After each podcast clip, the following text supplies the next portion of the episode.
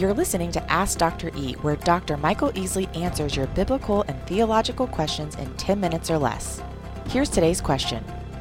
This comes from our friend. She asks, How do you reconcile judging right from wrong without being judgmental? How do you speak the truth in love without condoning what is so biblically wrong? She goes on to say, I feel like a bad witness for Christ because I am looked down upon by those in and outside the church. If my position is judged the moment someone meets me, how am I going to be that example for who I truly am in Christ and in Him alone? Why does my flesh need approval and acceptance by others in the church? A lot going on Yeah. in this question, a couple of uh, things that are a bit unknown for me to tease out. So, without being too specific, I, I came up with a series of observations. Okay, so we'll, we'll approach it this way. Maybe this will. Number one, when you deal with unbelievers, just you have to be careful and loving and patient, even when it doesn't make any sense.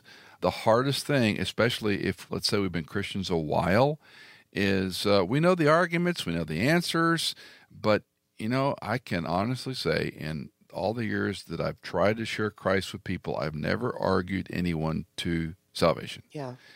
And subset of that would be arguing is not going to win them over to let's say not just my position but the bible's position on things. So they have to want to learn and i can't control anybody else's response to things. So trying to read this question carefully and not too much between the lines but i think number one you just have to be loving patient and caring and not worry about the outcome because you can't control it. Yeah.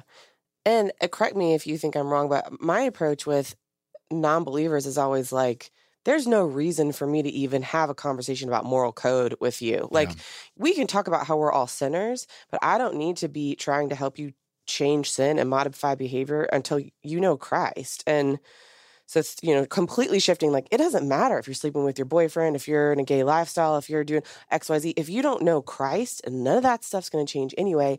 And it's not my job to convict them of that. It's the Holy Spirit's, and they don't have the Holy Spirit yet. Right. And we have to know how to speak truth and the gospel and even address sin. But if this scenario, it sounds like they're in a bit of a conflict, so it's not going to Sure, go well. yeah. But your your observation uh, segues nicely to my second point here: is understand judgment, like any number of terms, has been changed and really vilified in our culture. You're judging me. I mean, how often have we heard that? So let me take a step back. Every time when I was a parent with young children, I corrected my children, I was judging them. Okay, yeah. When I explain right from wrong, I'm judging. Mm-hmm. So if we're going to use judgment the way our current culture uses it, you have to develop some courage and use it kindly.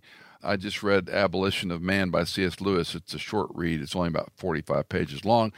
That doesn't mean it's easy, but it's uh, it's a short read, and he calls the moral code or the moral law the Tao. It's spelled T A O or Tao, the Yeah. Tao or Tao.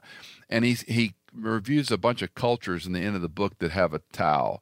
And the easiest one I can uh, remember and illustrate is if you're in line and someone cuts in line, Okay. it just makes you angry. Yeah. I was sitting on the highway the other day, inching my way over to get on the freeway, and some person comes barreling around me and cuts right in. And I was so kind and Christian and said, "Come on over. That's Never mind. All of us been waiting Wow, for you 25 must be in a you must have Yeah. some really be important place more to be. important than me. You- yeah. yeah, Mm, yeah. No, that's not what I thought at all. I had other things I won't repeat. So, how do I respond when that happens? Well, that proves there is, in fact, a moral code. That proves there is, in fact, he calls it a Tao. It's kind of a strange term by today, but people understand right from wrong. The question is, how do you get there? I used to use illustration. If I'm driving with my seatbelt on, my children in car seats, I'm, a, I'm obeying the speed limit, and a DUI comes across a barricade, hits my car, kills my wife and children. I was doing nothing wrong. The other person was, and I paid the price and the penalty for that person.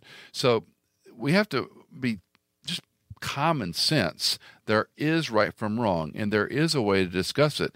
Now, you may be called judgmental, I may be called judgmental, but that goes back to my first point about being kind and loving and careful. Third, speaking the truth in love is overlooked by too many Christians.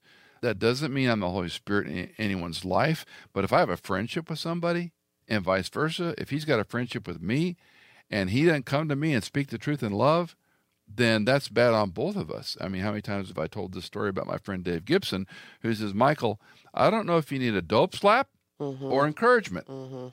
And sometimes your mom says things to me that are not kind, but they're truthful. and I need to hear them. Sorry, you and Tyler can have a well. I can't support group. I can't other. say it the other way because you know if I say it to her, that's a whole different ballgame. I think it says husbands don't ever say anything bad about your wife. For anyway, sure, yeah, for sure, some variant. But anyway, my point simply being, are you doing it in love? Fourth, and I've kind of intimated being mad or angry doesn't help anything. Yeah. You're not going to argue them. Uh, uh, yeah, you can say, well, Jesus had a righteous anger when he overturned the tables. Two questions. Are you Jesus? Secondly, are you overturning tables? Probably not. So be careful when you elevate your anger or righteous position and do something rash and say something rash. Five, everybody likes approval. I appreciate your honesty in the question. On the one hand, I need encouragement. Uh, on the other hand, it ain't about me. It ain't about me. And uh, there's a very small group of people now at this chapter of my life who I pay any attention to their approval because I've lived long enough to know I can't please everybody. I've, I've lived long enough to be unjustly things said about me that were wrong, rumors spread that were just lies. I can't do anything about that. I think part of getting older, one of the cool parts is you just don't care. Yeah. You just don't care. But I need that group who will speak the truth to me. I can't just abandon myself to my own ways. But you have to guard. This life isn't about just you, just me. Uh, and then last, the only person I can change is me. Yep.